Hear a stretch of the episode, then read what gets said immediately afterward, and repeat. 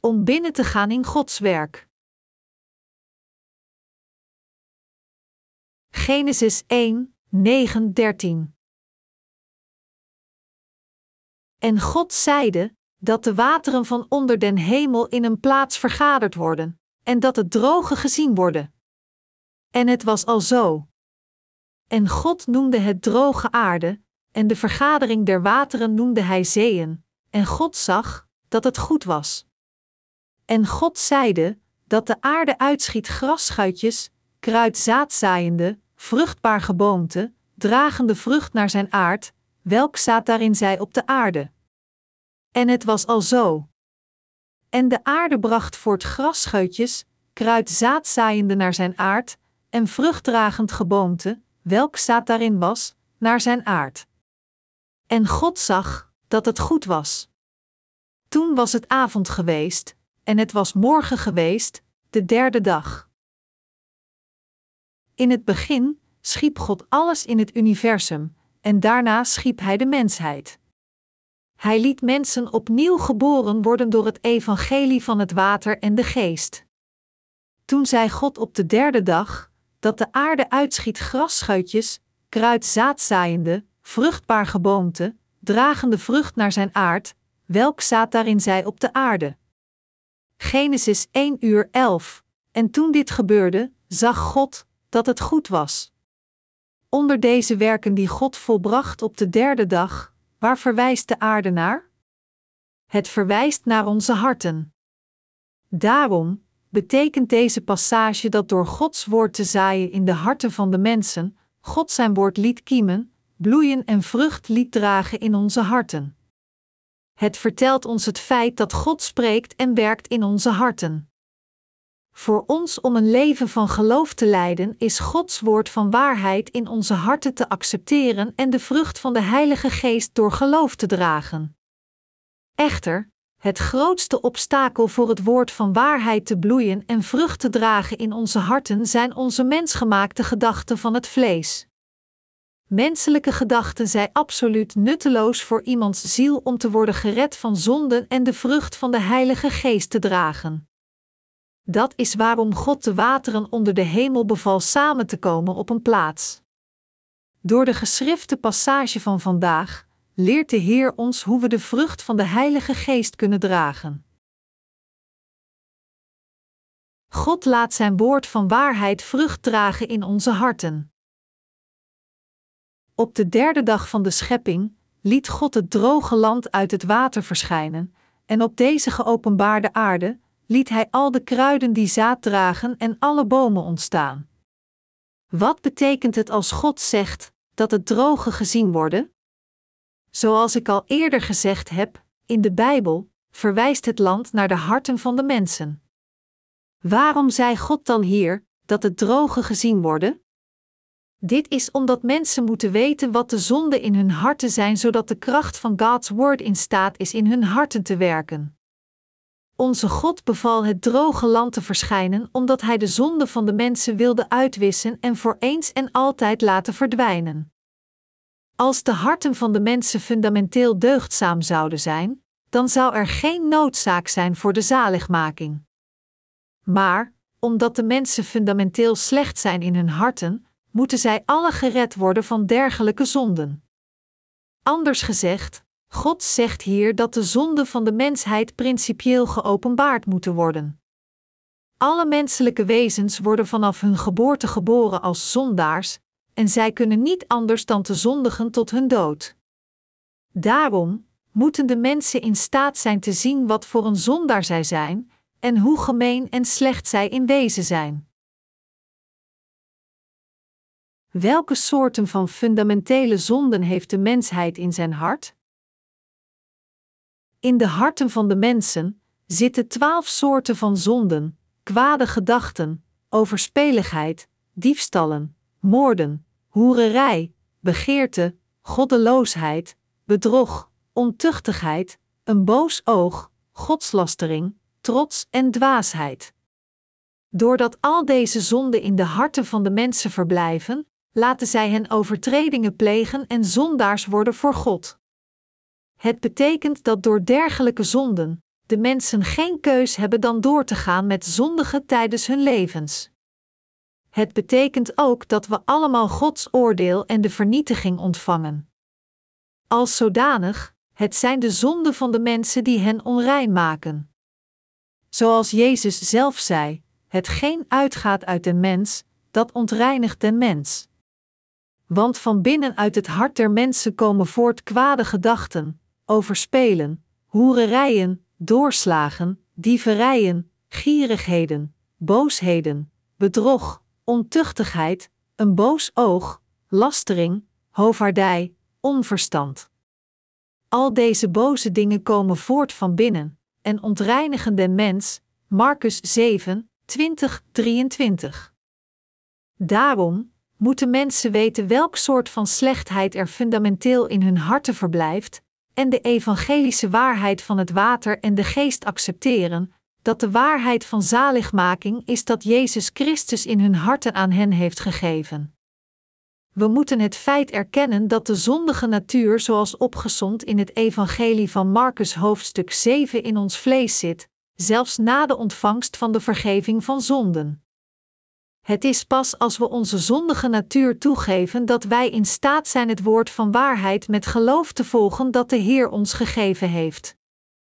We moeten allemaal het woord van de Heer in onze harten accepteren, en we moeten ook het feit erkennen dat er niets goeds in ons zit, en dat alleen God goed is. Zodat wij de zaligmaking van al onze zonden ontvangen, moeten we onze eigen slechtheid kennen en het evangelie van de vergeving van zonde accepteren dat Jezus Christus aan ons gegeven heeft. Tenzij deze aan deze twee noodzakelijke voorwaarden wordt voldaan, kan niemand de vergeving van zijn zonde ontvangen. Jezus Christus kwam naar deze aarde om diegenen te redden die anders fundamenteel naar de hel zouden gaan voor hun zonden. Net zoals Jezus Christus zei: Ik ben niet gekomen om te roepen rechtvaardigen, maar zondaren tot bekering. Lucas 5 uur 32. Jezus Christus wilde diegenen redden onder de zondaars levend op deze aarde die compleet het feit accepteren dat zij zelf zondaars zijn. De Bijbel zegt dat als mensen niet openbaren dat zij zelf zondaars zijn, zij niet de vrucht van zaligmaking kunnen dragen door te geloven in het evangelie van het water en de geest gegeven door de Heer. God heeft alleen diegenen die zichzelf als zondaars accepteren toegestaan de ware vergeving van zonde te ontvangen. Om Gods genade van zaligmaking te ontvangen, moet men het feit accepteren dat men een zondaar is, maar dit wordt niet gewoon gedaan door te zeggen: Ik ben een zondaar, zonder enige maatstaf. Eerder, het wordt gedaan door de erkenning van het woord van God. Afhangend van het feit of wij het woord van God erkennen of niet, blijven we of zondaars of worden we rechtvaardig gemaakt. Alle mensen, zoals de Heer heeft gezegd in Marcus 7, 21, 23, moeten toegeven dat zij zelf een opeenstapeling van zonden zijn, en dat zij de zaligmaking van zonden moeten ontvangen door te geloven in de Heer. Vanaf de geboorte is het hart van de mensheid van natuur vatbaar voor het plegen van dergelijke zonden zoals moord, hoererij, diefstal, ontuchtigheid, trots, dwaasheid, het geven van valse getuigenissen, etc. Daarom, moeten we allemaal geloven in en het evangelie van het water en de geest volgen dat de rechtvaardigheid van God heeft vervuld. Als de Bijbel zegt dat het droge land werd geopenbaard, dan duidt dit aan dat het slechte van een persoon is geopenbaard. Het betekent dat God iemand redt die eerlijk zijn eigen slechtheid toegeeft door het evangelie van het water en de geest, en door die persoon draagt hij nog meer vruchten van zaligmaking. Echter, op diegenen die niet hun slechtheid toegeven, maar in plaats daarvan hun eigen goedheid verklaren, heeft de God gegeven zaligmaking geen effect, want dergelijke mensen vervolgen hun eigen rechtvaardigheid in plaats van Gods rechtvaardigheid. Voor God is het verkeerd te horen dat een persoon tegen anderen zegt: Je bent goed. Je bent vriendelijk, als u voor aardig en deugdzaam wordt gehouden, dan hoop ik dat u beseft dat u met uw eigen deugden waarschijnlijk iemand bent geworden die tegen de rechtvaardigheid van God staat. Menselijke deugdzaamheid is huigelarij, alleen erkend door menselijke wezens. Zoals er al eerder gezegd werd, het fundamentele beeld van een menselijk wezen is dat van iemand die slecht denkt en moord pleegt, en zit vol met zonden zoals hoererij, diefstal, overspeligheid, ontuchtigheid, het geven van valse getuigenissen, trots, dwaasheid, etc. Daarom, mensen zijn als vuilnisbakken. Waarom zou God anders gezegd hebben: arglistig is het hart, meer dan enig ding, ja dodelijk is het, wie zal het kennen? Jeremia 17, 9. Het probleem is dat mensen niet correct weten hoe zij zelf zijn. Mensen houden zichzelf voor de gek. Omdat mensen elkaar ontmoeten met het masker van huichelarij, zien zij het verkeerde beeld van elkaar. Zij gaan tot het uiterste om zichzelf te verbergen, zonder hun eigen slechte aard te accepteren. Er zijn veel mensen die hun eigen zondige aard uiteindelijk niet accepteren en God misleiden, als ook zichzelf. Het zijn diegenen die niet door geloof het evangelie van waarheid dat de Zoon van God hen van al hun zonden heeft gered door het evangelie van het water en de geest accepteren. Dus, het slechts zijn diegenen die proberen hun slechtheid met huichelarij te verbergen. Deze mensen worden de grootste vijanden van God in deze wereld en gaan het meest tegen Hem in. Niemand is fundamenteel deugdzaam.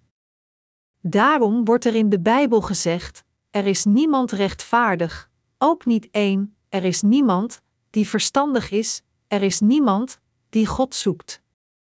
Allen zijn zij afgeweken, tezamen zijn zij onnut geworden, er is niemand die goed doet, er is ook niet tot één toe. Romeinen 3, 10, 12. God zegt tegen alle mensen: U bent een onzedelijk menselijk wezen. Denkt u dat mensen een heilig leven door zichzelf kunnen leiden? Dit is een groot misverstand. Desondanks leert de wereld de mensen dat zij deugdzaam kunnen leven, en het gevolg van deze valse leerstelling is dat mensen alleen huigelaars worden, ze doen alsof ze deugdzaam zijn.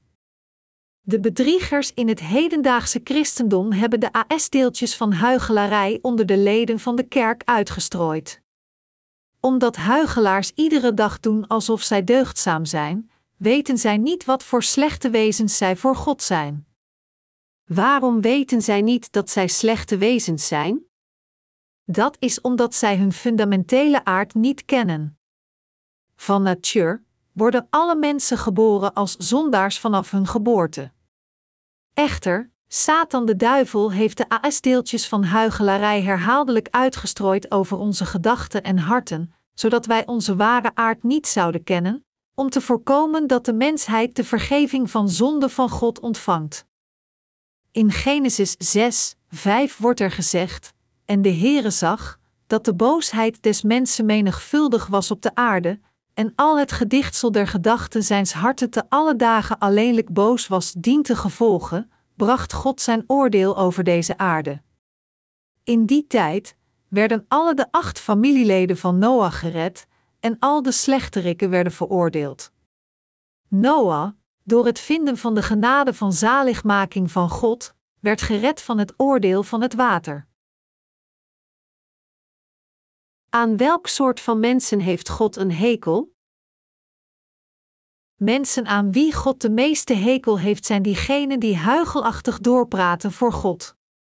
Diegenen die niet het feit erkennen dat zij zondaars zijn, zijn allemaal huigelaars. Huigelaars zijn diegenen die niet luisteren naar hun eigen geweten, dat hen vertelt dat zij zeker naar de hel zullen gaan voor hun zonden, en veronachtzamen het doopsel van de vergeving van zonde en het evangelie van de zaligmaking van het bloed gegeven door Jezus Christus. Huigelaars zijn diegenen die doen alsof zij rechtvaardig zijn ondanks het feit dat zij zeer grote zondaars zijn, en beweren de vergeving van zonde te hebben ontvangen ondanks het feit dat zij het niet echt hebben ontvangen. Diegenen die huigelachtig voor God handelen, zijn diegenen die geloven in God zonder de waarheid van het wedergeboren zijn uit het water en de geest te kennen, en zij zijn diegenen die zichzelf onderdompelen in de handelingen van huigelachtigheid om hun slechtheid te verbergen. God heeft de meeste hekel aan de huigelachtigheid van de mensen, dat wil zeggen, hun valse goedheid, want hun huigelachtigheid gaat in tegen de ware goedheid van God. Maar, sommige mensen bekritiseren ons omdat wij alleen de rechtvaardigheid van God verheerlijken en de goedheid van menselijke wezens aan de kaak stellen. Zij zeggen dat wij een grote fout maken. Vanuit hun gezichtspunt kan het een fout lijken, maar als we kijken vanuit Gods perspectief, dan is het precies het tegenovergestelde. Mensen zijn fundamenteel slecht, maar zij proberen nog steeds deugdzaam te zijn om zichzelf te vermommen. Echter, proberend hun slechtheid met een kleine deugdzaamheid te bedekken, is te proberen de hemel te bedekken met de palm van een hand. Mensen zijn smerig en ontuchtig. Hoe kunnen we dan zeggen dat mensen deugdzaam zijn? Welke goedheid zit er in de mens? Integendeel, mensen moeten hun slechtheid beleiden en de perfecte vergeving van hun zonde zo wit als sneeuw ontvangen door te geloven in het woord van de Bijbel, dat het woord van God is. En dan, na rechtvaardig te zijn geworden door de ontvangst van de vergeving van zonden, moeten zij de ware goedheid van God vervolgen, niet de huigelachtigheid van de mens. Ze moeten al hun huigelachtigheid en slechtheid weggooien en ze moeten dan de ware goedheid van God vervolgen. Hoe weten we dat we smerig en ontuchtige wezens zijn? Het is niet door het feit dat wij dergelijke zonden door onze handelingen hebben gepleegd, maar wij realiseren ons dit door het feit dat als we over onszelf nadenken door het woord van God, we niet anders kunnen dan toe te geven dat heel die slechtheid in onze harten wordt gevonden.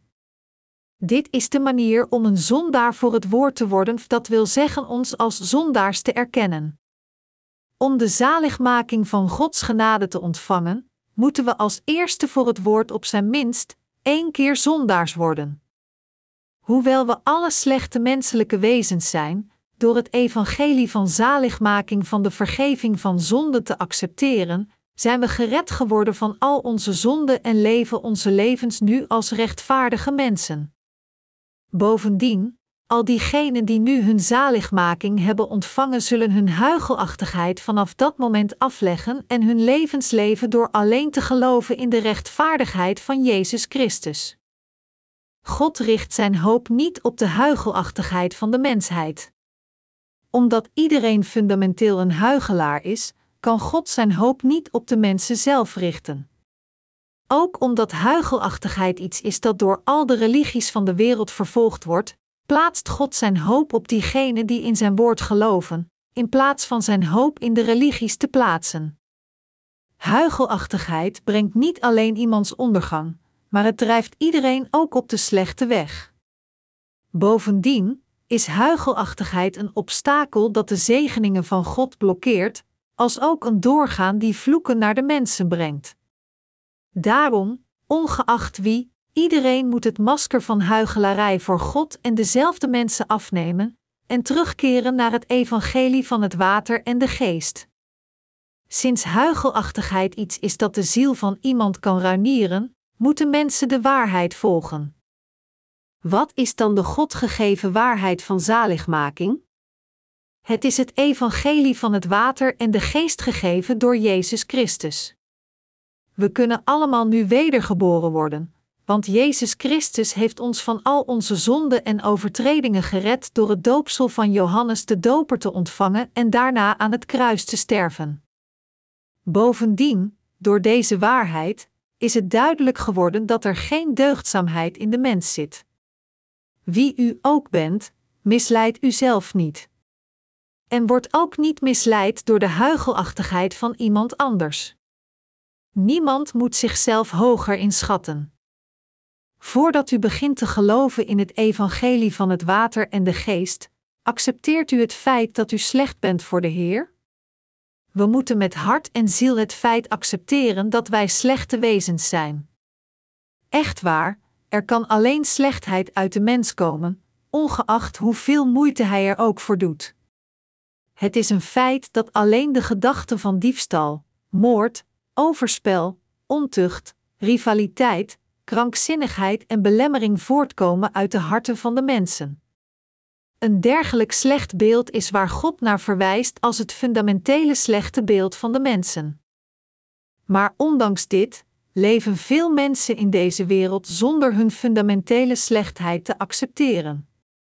Zolang als hun slechte handelingen niet worden geopenbaard, accepteren zij niet het feit dat zij zelf slecht zijn en naar de hel gaan. Dit is de reden waarom er zoveel mensen zijn die niet het evangelie van het water en de geest accepteren. Maar omdat God, die ons geschapen heeft, weet dat wij fundamenteel slechte wezens zijn, gaat Hij verder met te zeggen: U bent een zeer slecht wezen. Hoewel God de wet heeft ingesteld zodat wij onze slechtheid zouden beseffen, zijn er nog velen die niet hun slechtheid erkennen. In plaats daarvan proberen zij hun gebreken met vijgenbladeren te bedekken, dat wil zeggen met hun eigen religieuze levens. Dit het slechtste beeld van de mens. Echter, niemand kan zijn schaamtevolle zonde met een religie uit deze wereld verstoppen. Iemand die wenst gereinigd te worden van zijn zonden moet geloven dat Jezus Christus naar deze aarde kwam voor hem, het doopsel voor hem ontving, plaatsvervangend voor hem aan het kruis stierf en weer voor hem verrees.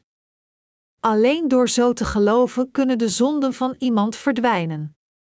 Ik hoop dat u ook de zaligmaking van zonden zult ontvangen door te geloven in het evangelie van het water en de geest gegeven door Jezus Christus. De Heer wil dat mensen hun slechtheid weggooien en diegenen worden die de rechtvaardige werken doen door naar Zijn waarheid te zoeken. Mijn beste medegelovigen, om de rechtvaardigheid van God te volgen, moet men alleen geloven in het evangelie van het water en de geest en Jezus Christus volgen. De geschrifte passage van vandaag zegt dat toen God naar het droge land keek, het land dat fruitbomen en kruiden met zaad voortbracht, hij zag dat het goed was. God heeft de zaligmaking van de vergeving van zonde aan al diegenen gegeven die hun slechtheid erkennen. Hij laat hen de vruchten van de rechtvaardigheid dragen door Jezus Christus te prediken, de vrucht die zo prachtig is in de ogen van God. Gelooft u in de zaligmaking van Jezus Christus die kwam door het water en het bloed? De wedergeborenen accepteren en geloven met hun harten in de waarheid van het doopsel dat Jezus Christus ontving in de rivier de Jordaan. De reden waarom Jezus Christus in deze wereld werd geboren was om ons van onze zonde te redden, en toen Jezus Christus onze zonde door zijn doopsel overnam, werd hij tot de dood gekruisigd om de veroordeling van onze zonde te dragen. Na zijn dood verrees Jezus Christus op de derde dag om ons, zijn gelovigen, weer tot leven te brengen, en hij zit nu aan de rechterhand van God de Vader. Beste medegelovigen, gelooft u dat Jezus Christus God zelf is, en in het evangelie van het water en de geest dat Hij ons gegeven heeft? Dit geloof is het geloof dat u zielen de vergeving van zonde laat ontvangen. Hebt u niet een dergelijk geloof, dan zult u verder leven als iemand die stinkt, want u bent verrot door huichelarij. Nu, echter, kunnen we de hemel binnengaan en er voor eeuwig leven door te geloven in de rechtvaardigheid van de Heer die naar ons toekwam door het evangelie van het water en de geest. Ik moedig u allen nu aan uw slechtheid te erkennen om gered te worden van al uw zonden door te geloven in het woord van de waarheid. Wat diegenen betreft die al rechtvaardig zijn geworden door te geloven in het evangelie, vraag ik alle u overgebleven leven te spenderen als de dienaren van rechtvaardigheid door te accepteren en te geloven in Gods woord van waarheid. De ware zaligmaking van God komt naar diegenen die hun huichelarij afleggen en hun slechtheid accepteren.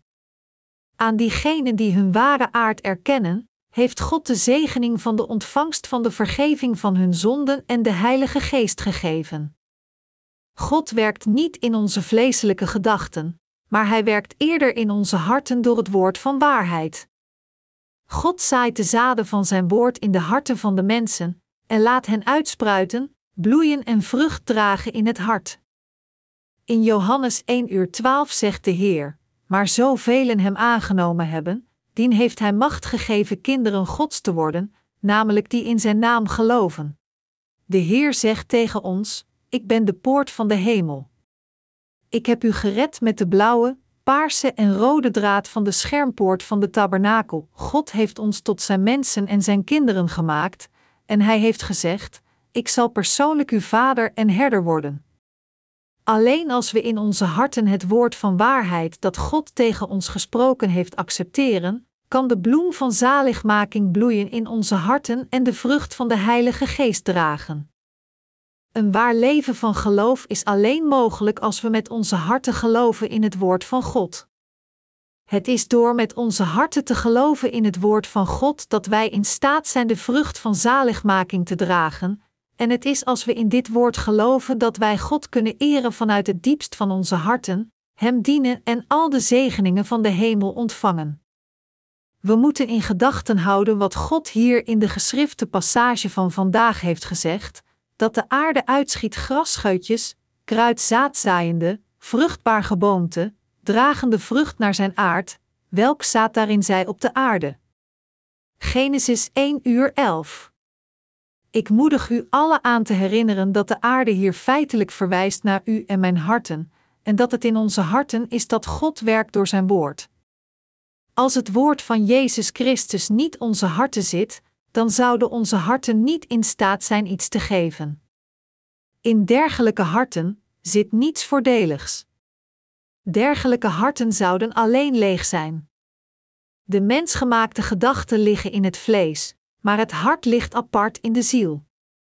Een hart zonder het woord van Jezus Christus is leeg en er zit niets in.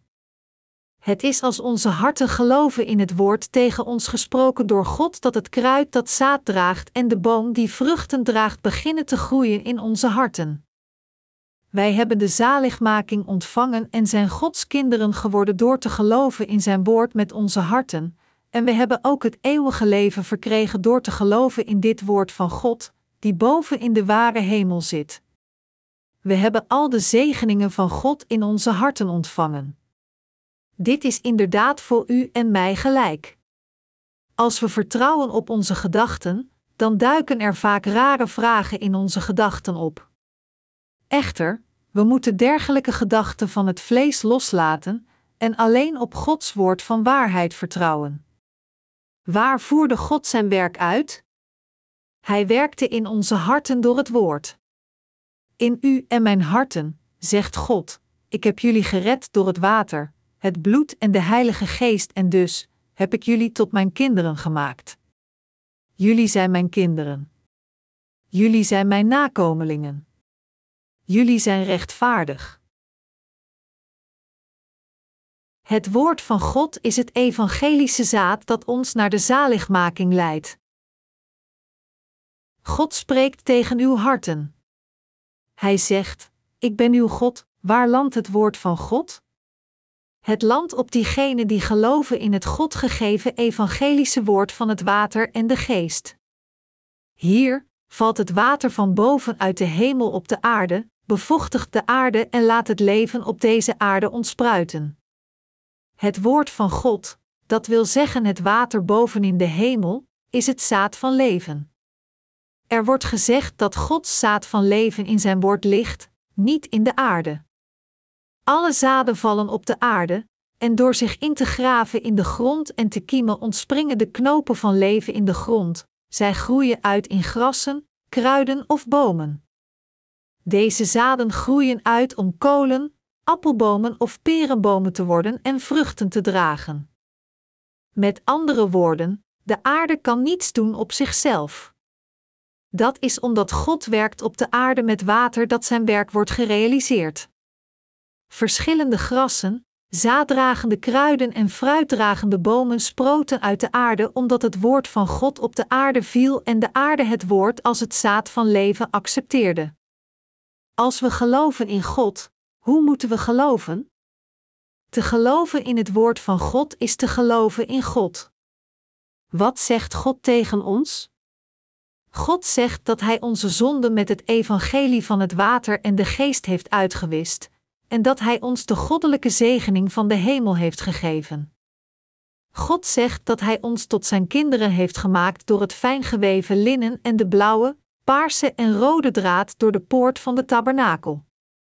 En dus, zijn wij nu de kinderen van God die in de evangelische waarheid van het water en de geest geloven.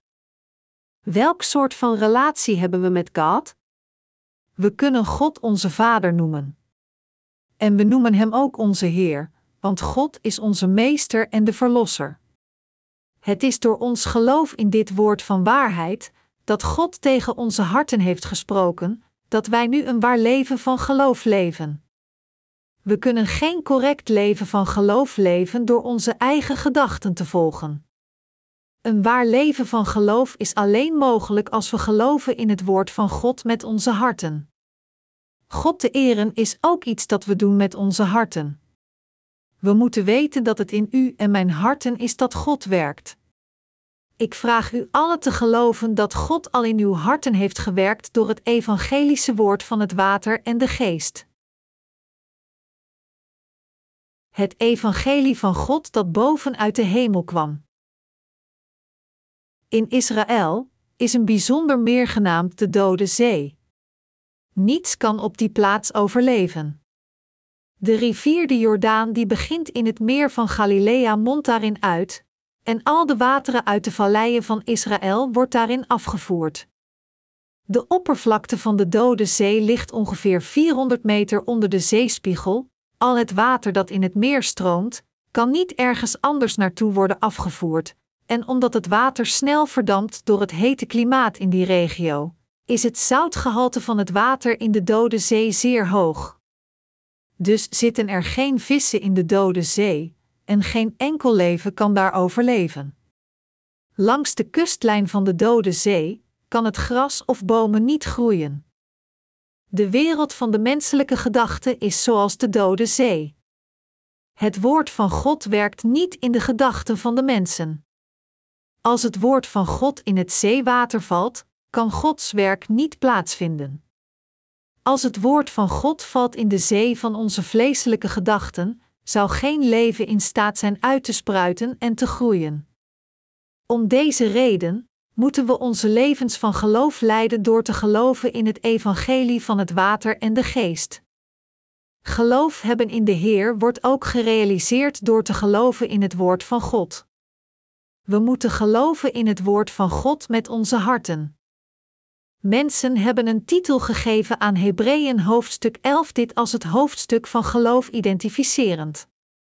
Als we kijken naar Hebreeën 11, 24, 31, dan staat er geschreven: Door het geloof heeft Mozes, nu groot geworden zijnde, geweigerd een zoon van Farao's dochter genoemd te worden, verkiezende liever met het volk van God kwalijk behandeld te worden, dan voor een tijd de genieting der zonde te hebben, achtende de versmaadheid van Christus meerdere rijkdom te zijn dan de schatten in Egypte, want hij zag op de vergelding des loons. Door het geloof heeft hij Egypte verlaten, niet vrezende den toorn des konings, want hij hield zich vast, als ziende den onzienlijke. Door het geloof heeft hij het Pascha uitgericht, en de besprenging des bloeds, opdat de verderver der eerstgeborenen hen niet raken zou. Door het geloof zijn zij de Rode Zee doorgegaan, als door het droge, het welk de Egyptenaren, ook verzoekende, zijn verdronken. Door het geloof zijn de muren van Jericho gevallen, als zij tot zeven dagen toe omringd waren geweest. Door het geloof is Rachab, de hoer, niet omgekomen met de ongehoorzamen, als zij de verspieders met vrede had ontvangen behalve Mozes en Rachab genoemd in de bovenstaande passage, werden er ook talloze andere mensen van geloof genoemd in Hebreeën hoofdstuk 11. Welk soort van geloof was hun geloof? Hun geloof was dat zij met hun harten geloven in het woord dat de dienaren van God hen had bevrijd. Omdat Mozes en Rachab geloofden in het woord van God, waren zij in staat te leven, het grote werk van God te proeven en hun zaligmaking te verkrijgen. Wij waren ook in staat onze ware zaligmaking te ontvangen door met onze harten te geloven in het woord van God. Nu moeten we verder gaan met onze levens van geloof door in het woord van God met heel onze harten te vertrouwen. We moeten Christus volgen door ons geloof in het woord van God. Ongeacht hoeveel we op onze eigen gedachten vertrouwen, er is geen voordeel. Een gedachte is gewoon een gedachte. Het is niets meer dan dat. Wij zijn alleen in staat de bloem van geloof te laten bloeien door te geloven in het water boven in de hemel, dat wil zeggen, het woord van God. Dit is het ware leven van geloof. In het verleden hebben de voorvaderen van geloof geleefd met geloof door in overeenstemming met het woord van God te wandelen, gelovend in dit woord boven in de hemel, in Gods woord van verbond. Jozef was overtuigd dat het volk van Israël in de toekomst het land van Canaan zou binnengaan, omdat hij geloofde in de belofte van God overgeleverd door zijn voorvaderen van geloof. Dat is waarom hij op zijn doodbed deze laatste woorden sprak: Zelfs als ik sterf, zal God u het land van Canaan in de toekomst laten binnengaan. Als de tijd komt en u het land van Egypte verlaat, graaf dan mijn beenderen op en draag hen met u naar het beloofde land. Jozef sprak deze laatste woorden omdat hij geloofde in het woord dat God had gezegd tegen Abraham: dat God het volk van Israël zou redden na 400 jaar van slavernij en hen naar het land van Canaan zou leiden. Dienovereenkomstig groef het volk van Israël de beenderen van Jozef op toen zij het land van Egypte verlieten en namen hem mee naar het land van Canaan, waar zij hem opnieuw begroeven. Dit is waar geloof om draait. Waar voerde God zijn werk uit? Hij voerde het op de aarde uit. Dit betekent dat God in onze harten werkt. Wat zit er in uw harten? Het feit is dat het geloof er is. Wat is de ware natuur van geloof? Het is door geloof te hebben in het woord van boven in de hemel, dat wil zeggen, het woord van God. Dat is precies wat geloof is. Gelovend met heel onze harten in het woord van God die in de hemel is, het woord, dat valt op onze harten, het woord van God dat aan ons gegeven is, dat is wat geloof is. We moeten alle weten wat geloof echt is. Als we zouden zeggen dat er een echte ware schat in onze harten zit, dan zouden we met heel ons harten moeten zeggen dat dit het geloof in het woord van God is. Een hart dat geloof heeft is kostbaar, en een hart zonder geloof zit vol met vleeselijke gedachten. Elke gedachte die voorkomt uit het vlees van de mens is gewoon een gedachte, het is niet iets dat voortkomt uit het woord van waarheid. De zee of de aarde heeft op zichzelf geen leven in zich. Het is alleen het water bovenin de hemel, dat wil zeggen het woord van waarheid en het zaad van leven dat neervalt en deze aarde en prachtige bloemen laat bloeien, kruiden laat ontspruiten en fruitbomen voortbrengt die vruchten dragen. Het feit is dat al deze prachtige kruiden, bloemen en vruchten tot ontstaan kwamen door het woord van God die in de hemel is. Grond heeft geen ander werk dan alles te accepteren dat gegeven wordt. De aarde deed niets anders dan het zaad te accepteren toen het viel. Het punt dat ik u probeer over te brengen is dat het niet het juiste geloof is in uw harten te accepteren wat wij met onze eigen gedachten en logica hebben gecreëerd en daarin geloven. Geloof dat gebouwd is op menselijke gedachten schommelt heen en weer zoals golven op het strand, en het creëert schuim van twijfel. Het wankelt altijd omdat dit geloof gecreëerd is door menselijke gedachten lijkt het soms redelijk, maar andere keren niet zo redelijk. Onze mensgemaakte gedachten als ook de menselijke wezens schommelen altijd op en neer. Niet waar? Zijn de vleeselijke gedachten niet zo? Maar, als we alles met het woord van God zouden onderscheiden, dan zou alles duidelijk worden. Het ware geloof heeft niets te maken met de gedachten die voortkomen uit het vlees van de mensheid. God voert niet het werk van leven uit in de gedachten van de mensen. Als Gods woord van waarheid op de aarde valt, bloeit het zaad van de waarheid van leven en draagt vruchten. Wat heeft de macht het zeewater en de aarde bloemen en vruchten te laten voortbrengen? Het is Gods woord van waarheid. Ik hoop dat u ieder van u nu beseft dat het woord van God bloeit en werkt op de aarde. Het is niet in onze vleeselijke gedachten dat Gods werk van leven wordt onthuld, maar het wordt onthuld in de harten die alleen geloven in het evangelie van het water en de geest. God keurt ons geloof alleen goed als we geloven in Zijn woord met heel onze harten. Maar ondanks dit zijn er weinig mensen die geloven in het woord van God met hun harten. Het woord van God is de waarheid en het heeft macht. Er is gezegd: want de wapenen van onze krijgt zijn niet vleeselijk, maar krachtig door God, tot nederwerping der sterkten. 2 Korinthe 10, 4. Geloof in het woord van God wordt een krachtig wapen dat het bolwerk van Satan neerhaalt, en diegenen die een dergelijk geloof hebben zullen overvloeid worden met de zegeningen van God. Een correct geloof kan niet groeien met bedrieglijke overtuigingen, opeengestapeld met onze pogingen het woord van God te begrijpen en te accepteren met onze eigen vleeselijke gedachten. Een dergelijk geloof wiegt op en neer zoals een golf, het ene moment gelovend, om de volgende minuut niet meer te geloven. Ons geloof mag nooit alleen een religieus geloof zijn. Men kan nooit de bloem van het ware geloof laten bloeien door te vertrouwen op zijn eigen gedachten. Ik wil dat u beseft dat God niet werkt in onze vleeselijke gedachten van de mensheid. Waar voert God dan zijn werk uit? Hij werkt bovenop het geloof dat gelooft in het evangelie van het water en de geest, dat het woord van God is.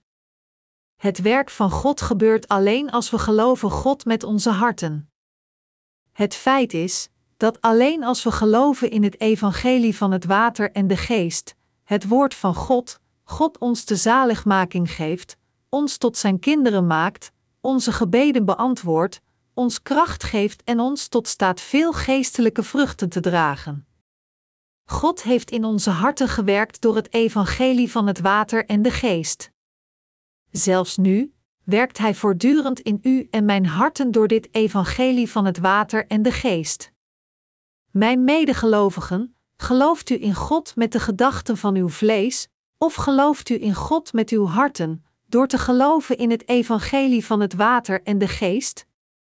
Is er geloof in het woord van waarheid in u? Terwijl men gelooft in God, moet men afstand doen van de menselijke gedachten. Laat ons afstand doen van het gebruik van gedachten in ons alledaags leven, en laat ons geloven in God door ons geloof in Zijn woord te plaatsen. Het is omdat God in onze harten werkt dat wij in Hem geloven met heel onze harten, Hem eren met onze harten, Hem met onze harten volgen, naar Hem bidden met het volle vertrouwen van onze harten, en werken als Zijn werkers met onze harten. Omdat ik geloof dat God mijn Vader is, ben ik in staat mijn gebed van geloof met alle vertrouwen te geven en te zeggen: Vader, sta mij dit alstublieft toe. Het woord van God werkt in ons. Op zichzelf heeft God gezegd dat de aarde uitschiet grasschuitjes, kruid zaadzaaiende, vruchtbaar geboomte, dragende vrucht naar zijn aard, welk zaad daarin zij op de aarde, Genesis 1 uur 11. Op het moment dat dit woord van waarheid dat God zelf had gesproken op de aarde viel, anders gezegd, op het moment dat zaad viel, accepteerde de aarde het zaad en fruit werd voortgebracht. De aarde heeft niets anders gedaan. De aarde handelde niet frivol op zichzelf, noch offerde het zichzelf om water te maken. Het enige dat het deed was het zaad dat viel van boven op te nemen en het zaad van de waarheid laten uitspruiten en bloeien door voeding te verzamelen in de grond eromheen. We moeten ook erkennen dat de aarde iets is dat God heeft gecreëerd. Er is niets dat wij zelf hebben gedaan. Daarom, als iemand zijn leven van geloof heeft geleefd in overeenstemming met wat hij dacht dat goed was, dan was dit compleet nutteloos. Als hij zijn leven van geloof had geleid denkend, zou ik nog steeds principieel door anderen worden veroordeeld als ik mijn leven van geloof zo leid? Wat zou de gemakkelijkste manier zijn om mijn kerk te leiden? Wat moet er gedaan worden zodat dit woord van God passend wordt gemaakt volgens de principes van de mensheid? En dergelijk leven van geloof zal geen enkele verdienste hebben. Dergelijke mensen hebben geen leven van geloof geleid, maar zij hebben handig hun manier van leven gemanaged. Om het netjes te zeggen, zij waren op een wetenschappelijke speurtocht. Dergelijke mensen hebben de filosofie vervolgd die hen gelegen kwam. Als iemand zijn leven van geloof heeft geleid dat goed was volgens zijn eigen gedachten, in plaats van met zijn hart te geloven in het woord van God, dan kan niet alle betekenen dat hij feitelijk geen leven van geloof heeft geleid, maar alleen een religieus leven. God heeft in onze harten gewerkt. Door te werken in u en mijn harten, heeft God ons tot zijn kinderen gemaakt. Is dit waar of niet? Natuurlijk is dit waar. Wij zijn Gods kinderen geworden. Zijn wij Gods kinderen geworden door onze eigen gedachten? Nee, dat zijn we niet. Als we hadden vertrouwd op onze gedachten om te worden gered, dan zouden we nooit zondeloos zijn geworden, want het zal als het grijpen naar de wind zijn. Hoe zijn we dan Gods kinderen geworden? We zijn Gods kinderen geworden door te geloven in het evangelische woord van God dat al onze zonden heeft uitgewist. In onze gedachten, als we een zonde plegen, zijn we niet zeker of deze verdwenen is of niet.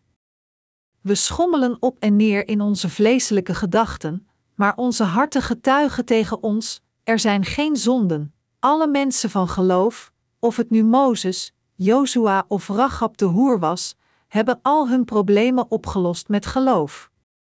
We zijn in staat een correct leven van geloof te leiden door met onze harten te geloven in het woord van God. Als we met onze harten geloven in het woord van God, zal het zaad van leven, dat in het woord zit, in ons komen en in ons werken.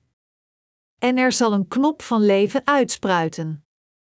Dit is iets dat we nooit zelf kunnen doen, en hoewel er niets moois in onze harten zit, brengt God prachtige knopen voort die uitspruiten, bloemen die bloeien en vruchten worden geboren.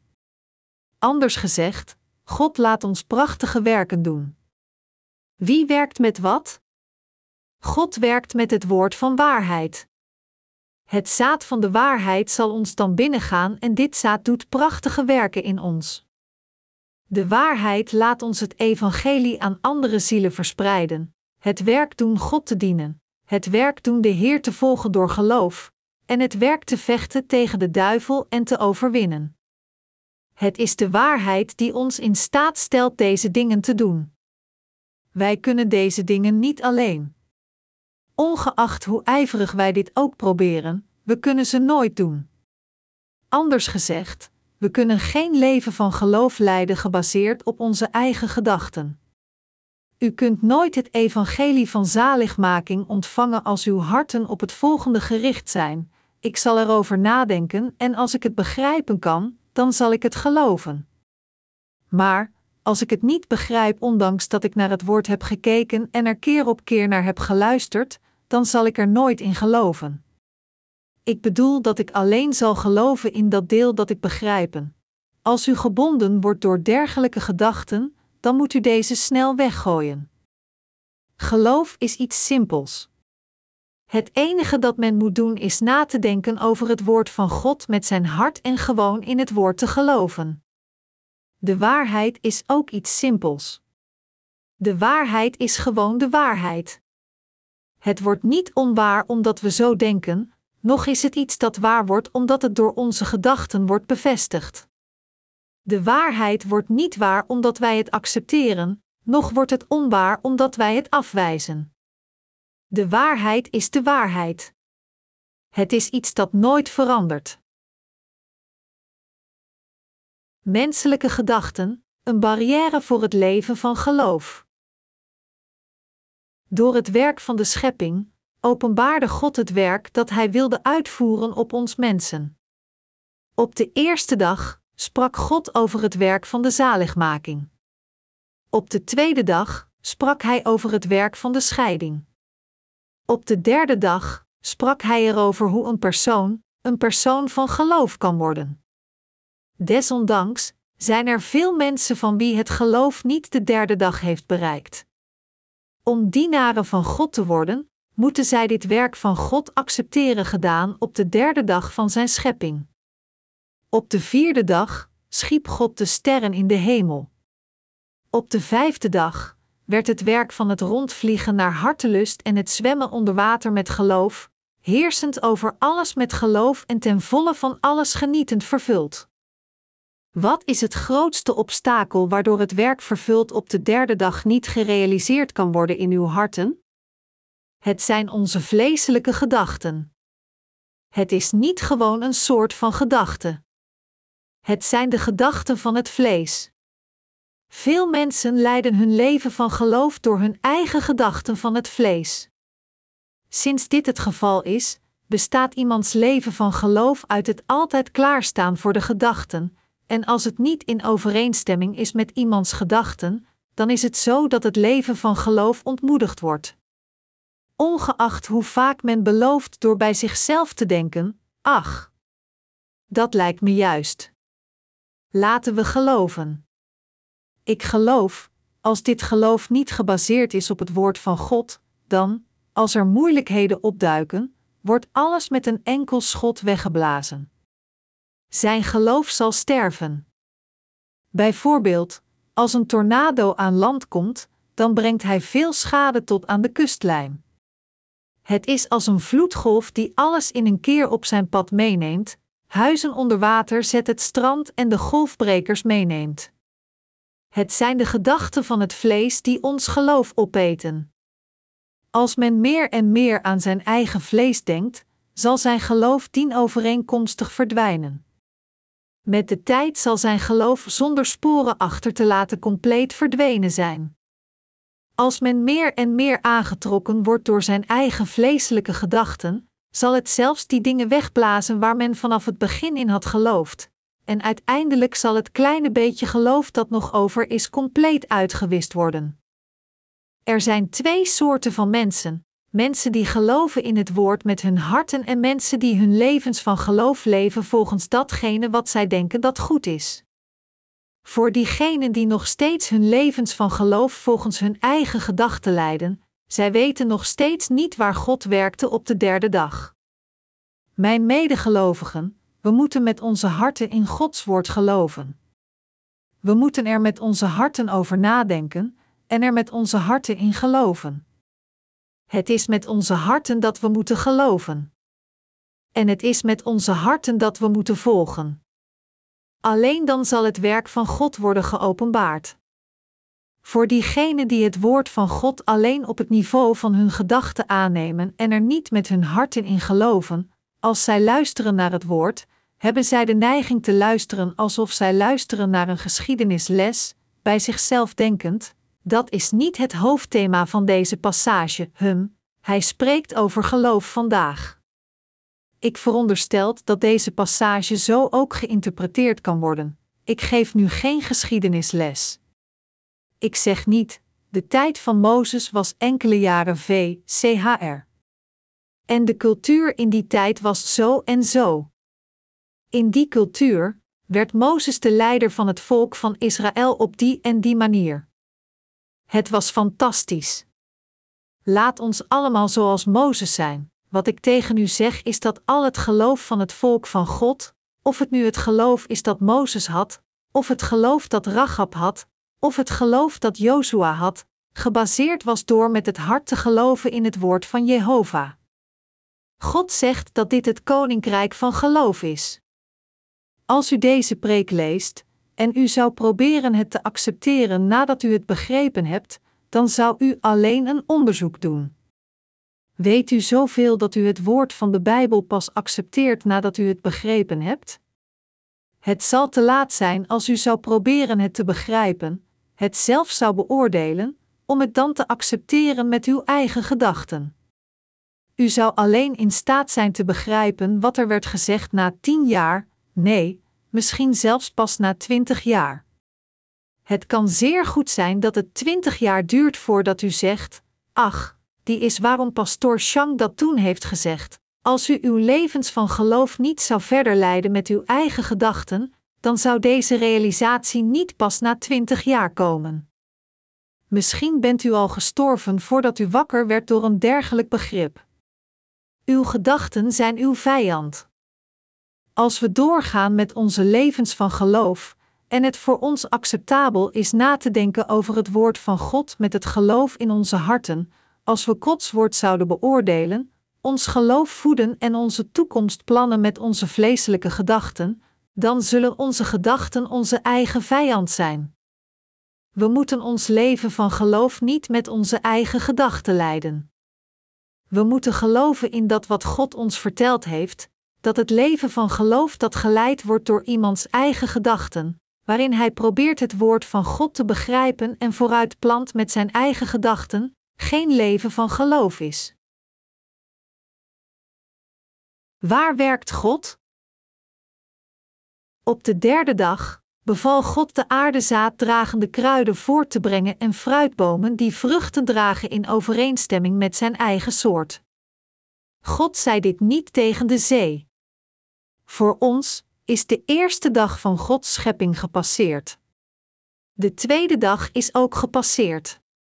Het water boven de hemel werd gescheiden van het water van deze aarde. Weet u nu wat het woord van God is en wat de woorden van de duivel zijn? Nu staan we voor de derde dag. Als de tweede dag voorbij gaat, zal de derde dag zeker verschijnen. Inderdaad, de derde dag is al naar ons toegekomen. Op de derde dag gebeuren er twee fenomenen. God liet de wateren naar een plaats samenvloeien die de aarde bedekte, en noemde hen zeeën. En hij noemde het blootgelegde land de aarde. Dit betekent dat God de zeeën van de aarde perfect scheidde. Op welke van de twee die werden gescheiden, voerde God zijn werk uit? Hij werkte op de aarde. Het was tegen de aarde dat God zei: dat de aarde uitschiet grasschuitjes, kruidzaadzaaiende, vruchtvaargeboomte, dragende vrucht naar zijn aard, welk zaad daarin zij op de aarde, Genesis 1 uur 11. God zaaide het zaad op de aarde, en door de aarde bracht hij de vruchten voort.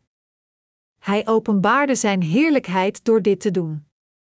Dat is waarom er wordt gezegd dat God zag dat het goed was. Hoe werkte God dan in ons? Hij werkte in onze harten. Hij voerde zijn werk uit in de harten van diegenen die geloven. Wij hebben onze zaligmaking ontvangen door geloof.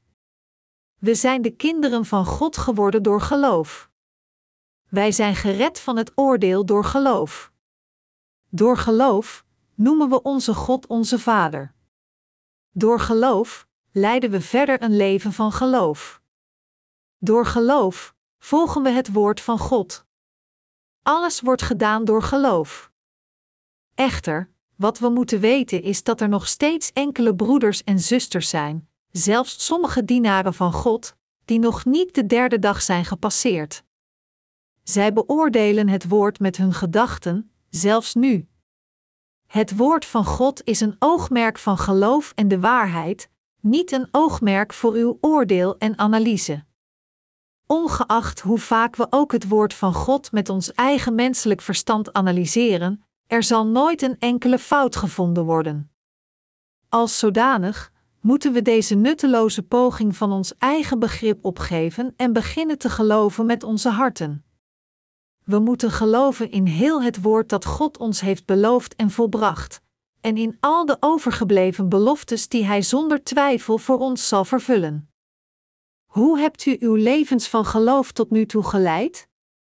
Als u luistert naar het woord van God of als u in de Bijbel leest, stelt u dit dan uit omdat u het niet volledig begrijpt, nog erin gelooft of het accepteert totdat u in staat bent het uiteindelijk te begrijpen? Als we naar een kantoor gaan, dan zouden we bakken gemarkeerd met beslist, onbeslist en gereserveerd zien staan op het bureau van iemand in een hoge positie. Wat ligt er in de bak beslist? Er liggen documenten in waarvan de uiteindelijke beslissing al is genomen. Wat ligt er in de bak onbeslist?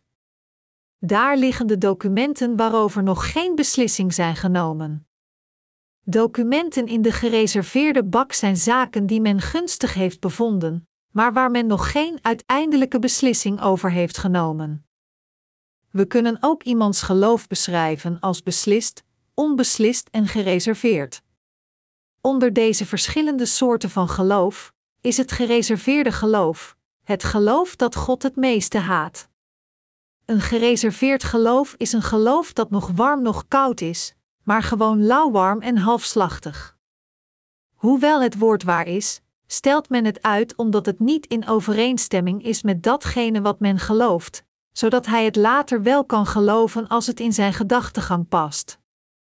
Als iemand zijn leven van geloof voor onbepaalde tijd stopzet, zou dit dan niet vanuit het gezichtspunt van God compleet bespottelijk en onredelijk zijn?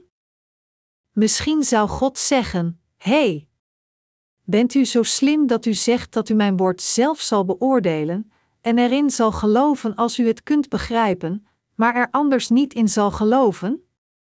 Hoe heb ik u dan gered? Was u in staat de zaligmaking te ontvangen omdat u het begreep?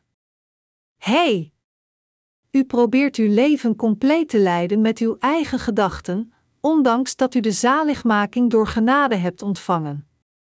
U probeert uw leven van geloof alleen met uw eigen begrip te leven. Dit ding genaamd geloof vooronderstelt niet begrip. Geloof is de essentie van dingen waar men op hoopt en het bewijs van dingen die men niet ziet. De Bijbel zegt dat de ouderen van geloof in het verleden wisten dat God deze hele wereld had gemaakt niet omdat zij ieder aspect begrepen van Gods schepping, maar omdat zij in het woord van God geloofden. Hebreeën 11, 1, 3.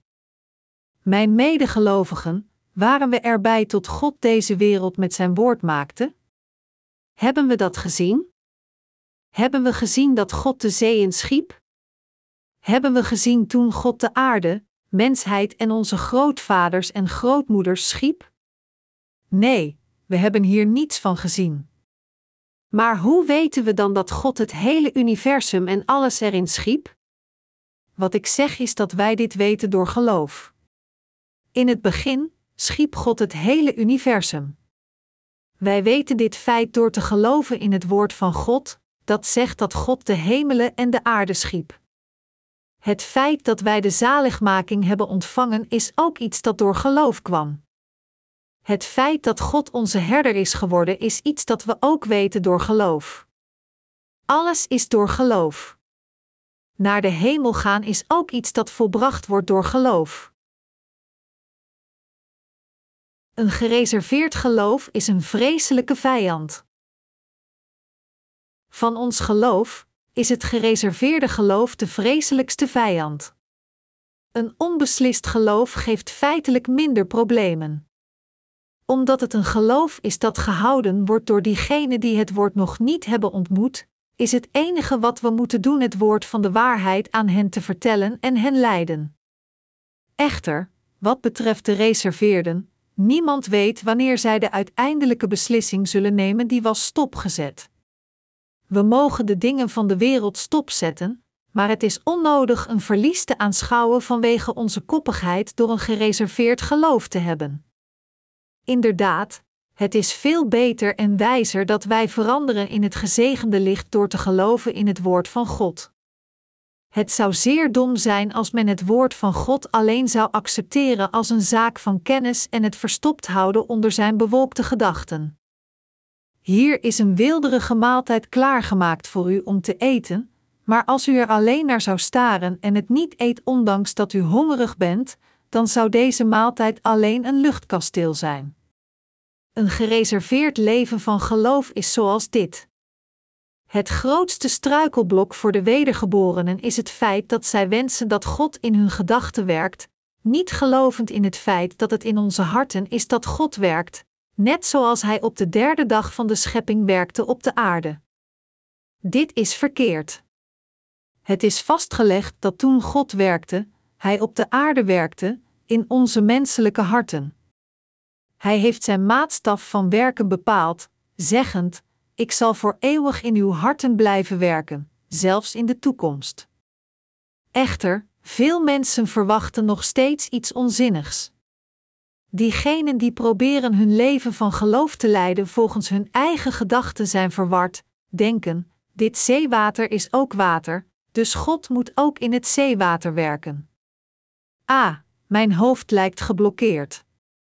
Het is te moeilijk te begrijpen, net zoals de golven neerkomen op het strand, als zij voor het woord staan, proberen zij gehaast op voorhand te begrijpen door op zichzelf te denken.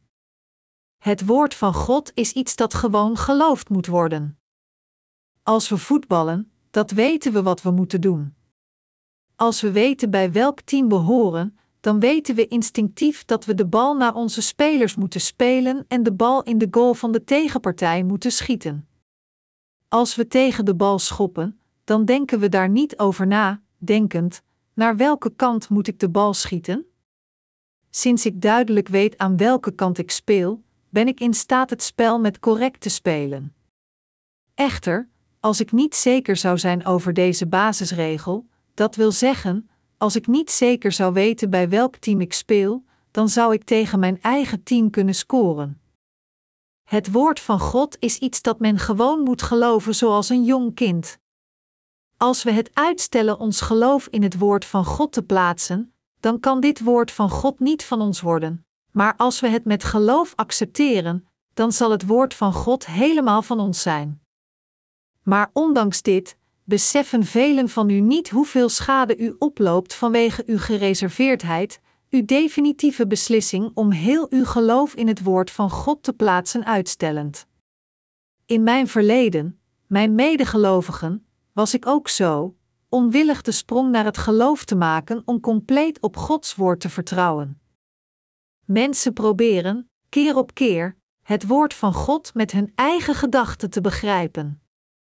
Kijkend naar Jezus Christus die de voeten van Petrus wast in Johannes hoofdstuk 13, zou men kunnen denken: de mensen droegen in die tijd sandalen, en dus moeten hun voeten vol stof hebben gezeten en zij moesten deze iedere dag wassen. Ik veronderstel dat het daarom is dat een dergelijke gebeurtenis gebeurde. Dit is natuurlijk niet verkeerd gedacht, maar dat is niet de reden waarom Jezus Christus de voeten van Petrus heeft gewassen. Omdat deze mensen zoveel denken als zij luisteren naar het woord, luisteren zij met gekruiste armen, alsof ze willen zeggen: Kan ik deze dienaar van God vertrouwen? Wat is zegt deze persoon nu? Ik zal voor deze keer voorlopig luisteren. We moeten luisteren naar het woord met onze harten, zodat we weten dat de dienaar van God Gods woord predikt en niet zijn eigen woorden.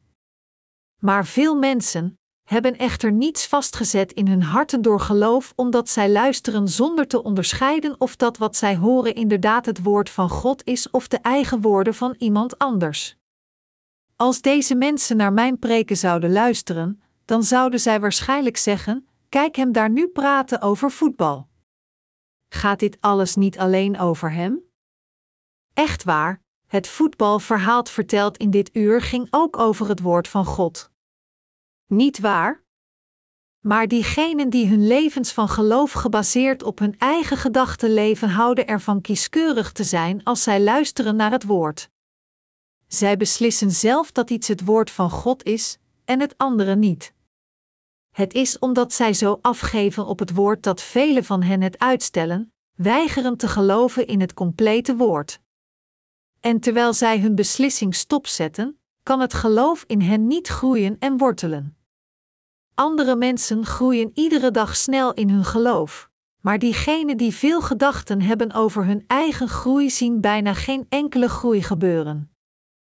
En hun geloof groeit maar een klein beetje nadat zij in hoge mate geleden hebben alsof zij probeerden havermoutpap uit een kom te verwijderen. Het woord van God werkt in de harten van de mensen. We moeten in deze waarheid geloven. Het woord van God werkt nooit in onze gedachten. Als u tegen God zou zeggen: Lieve God, ik denk dat het deze manier is. Wat denkt u, God? Dan zou hij antwoorden: Oh, ja? Vergeet mij dan maar. Als u denkt dat u alles al weet, doe dan maar wat u wilt. U staat er nu alleen voor God wil met uw broederschap delen door onze harten, en Hij wil liefde met ons delen en samen met u spelen in uw harten. Hij wil dat de bloem bloeit.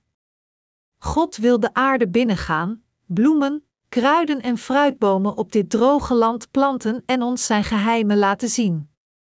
Het feit is dat God het ware evangelie in onze harten wil wortelen, en de bloemen van het evangelie wil laten bloeien en de geestelijke vruchten door ons wil dragen. U moet dit weten. Begrijpt u dit? U moet afstand doen van uw vorige levens van geloof die geleefd werden door uw eigen gedachten. Zelfs als u honderden dagen zou nadenken, er zou niets uitkomen. Het zou niets meer dan energie- en tijdverspilling zijn. De mensen van geloof die geloven in het woord van God. We moeten onze levens van geloof vervullen met een gelovend hart. Kijk naar al deze mensen in Hebreeën die een leven van geloof hebben geleefd. Eentje van hen, Rachab de Hoer, hoorde een gerucht dat zij, aan het volk van Israël, die door de Rode Zee zijn gereisd, er bestaat een goddelijk wezen, God, die Jehovah genoemd wordt. Omdat God bij hen was, werden zij bevrijd van het leger met de tienduizenden Egyptenaren, en deze God genaamd Jehovah wiste het hele Egyptische leger uit door hen alle in de zee te laten verdrinken. Een dergelijk goddelijk wezen is met het volk van Israël. Hoewel de hoer een vreemde was, geloofde zij in haar hart, zeggend: Als een dergelijk goddelijk wezen bestaat, dan wil ik geloven. Ik geloof in het goddelijk wezen die het volk van Israël heeft gered als mijn God. Historici beweren dat de muren van de stad Jericho zo breed en sterk waren dat twee trucks van acht ton heen en weer over de top van de muren hadden kunnen rijden. Omdat de muren in twee lagen gebouwd werden, van binnen en buiten, werd er gezegd dat zij zeer breed was. Dus de muren waren perfect als verdediging. Deze muren zouden niet zijn afgebrokkeld door menselijke gedachten. In die tijd, als de stad werd aangevallen, gebruikte het aanvallende leger stormrammen om de poorten van een stad neer te halen en de stad binnen te stormen. Maar omdat zelfs de poorten van Jericho zo gigantisch waren en de muren zo onberispelijk, werd wijd en zijn geloofd dat de stad Jericho niet overwonnen kon worden, en geen enkel leger zou in staat zijn er binnen te dringen. Op de top van de muren leidde een hoer genaamd Rachab een taverne. Rachab had een taverne geopend op de top van deze muren, en haar familie maakte en leefde van de verkoop van wijn. Echter, deze hoer Rachab, die over Jehovah had gehoord, de God van het volk van Israël, geloofde in God met haar hart, zeggend: Als God zo is, dat zal ik ook in God geloven. En toen de spionnen in haar taverne kwamen, om te spioneren, luisterden zij naar datgene wat de mensen zeiden terwijl zij hun wijn dronken. Maar de hoer Rachab wist dat zij Israëlieten waren. Echter, een andere man in de taverne besefte ook dat er vreemden gekomen waren in zijn stad, en hij vertelde dit aan de koning. Ondertussen nam de hoer Rachab de spionnen in bescherming. Terwijl ze hen verstopten, vroeg ze hun: Zijn jullie volk van Israël? Ja, dat zijn we. Ik hoorde het nieuws over uw God, Jehovah. Ik hoorde dat deze God de God is die een heel land van de Rode Zee heeft gered. Is dit waar? Ja, dit is waar. Als dit waar is, en God deze stad wil innemen, dan zal deze stad vallen. In dat geval heb ik een voorwaarde. Ik zal u verstoppen, maar als uw mensen de stad innemen, wil ik dat u mij en mijn familieleden redt. De spionnen sloten met haar de overeenkomst dat haar familie gespaard zou blijven. Rachab verstopte hen onder de vlasstengels die zij gelegd had op het dak en vertelde hen in detail hoe zij veilig konden ontsnappen. De hoer Rachab had de spionnen op pad gestuurd door te geloven in God, Jehovah. En, toen het volk van Israël kwam om de stad in te nemen, bond de hoer Rachab zoals afgesproken een rood touw buiten aan het raam. De Bijbel beschrijft het feit dat al de levens van de familie van Rachab gespaard werden in overeenstemming met het bevel dat Jozua had gegeven: vermoord geen enkel persoon in het huis dat een rood koord heeft uithangen. Wat voor een soort van handeling was Rachab handeling? Had ze het gedaan vanuit haar eigen gedachten? Nee, het werd gedaan door geloof. Hoewel het geloof van Rachab als een golf was, onzeker over dat wat te doen, had ze nog steeds geloof. Als er geen geloof in haar hart was geweest, gelovend dat het ware goddelijke wezen de Jehovah God was die het volk van Israël had gered van de Rode Zee, dat wil zeggen, als zij niet in God geloofd had met haar hart, dan zou ze niet in staat zijn geweest dergelijke handelingen te doen. Het geloof waarmee de hoer Rachab werd gered is hetzelfde geloof dat iedereen toestaat zijn zaligmaking te bereiken door te geloven in het bloed, rode draad, van Jezus Christus, die gedoopt werd in de rivier de Jordaan om onze zonde over te nemen. Wat ons betreft, het is ook door ons geloof dat gelooft in het evangelie van het water en de geest dat wij onze zaligmaking verkrijgen. Zelfs voor Mozes was het door geloof dat hij het volk van Israël uit Egypte leidde, en het was door dit geloof dat hij een van het volk van God werd. Mozes gooide zijn recht om koning te worden weg alsof het iets waardeloos was. Hij geloofde: Ik ben de prins van een enkel land. In plaats daarvan ben ik een deel van het volk van God en een zoon van de koning der koningen. Ik ben geen prins van deze wereld. In plaats daarvan ben ik een prins van het koninkrijk van God, omdat hij een dergelijk geloof had, was hij in staat de macht en de glorie van een prins af te leggen. Mijn medegelovigen, omdat Mozes met zijn hart geloofde in het woord van God, en omdat hij geloofde in het woord van God gesproken door zijn voorvaderen, was hij in staat vreugde en verdriet met het volk van Israël te delen en samen met hen te leven. Dit alles omdat hij geloofde met zijn hart. Waar in de mensen van geloof voerde God zijn werk uit? Het is in hun harten dat God zijn werk uitvoerde. Waar werkt God aan ons heiligen? Hij werkt op de aarde. God heeft al in u en mijn hart gewerkt. Echter, zoals proberend een plaats te vinden met een verkeerd adres, zo zijn er veel gelegenheden dat wij proberen het werk van God in de zee te doen. Zelfs nu proberen sommige mensen het woord met hun gedachten te begrijpen, maar God heeft zijn werk al in hun harten uitgevoerd.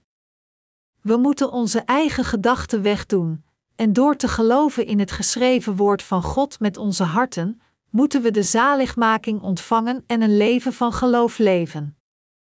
Dit is wat een leven van geloof is. Mijn medegelovigen, gelooft u dit? Als we lofliederen zingen, dan moeten we zingen door met onze harten in God te geloven, en als we onze levens van geloof leiden, moeten we geleid worden door met onze harten in het woord van God te geloven. Dit is waar het geloof over gaat. Ik hoop en bid dat u alle uw levens van geloof leidt door met uw harten in het woord van God te geloven, en dus al de zegeningen die God ons gegeven heeft ontvangt.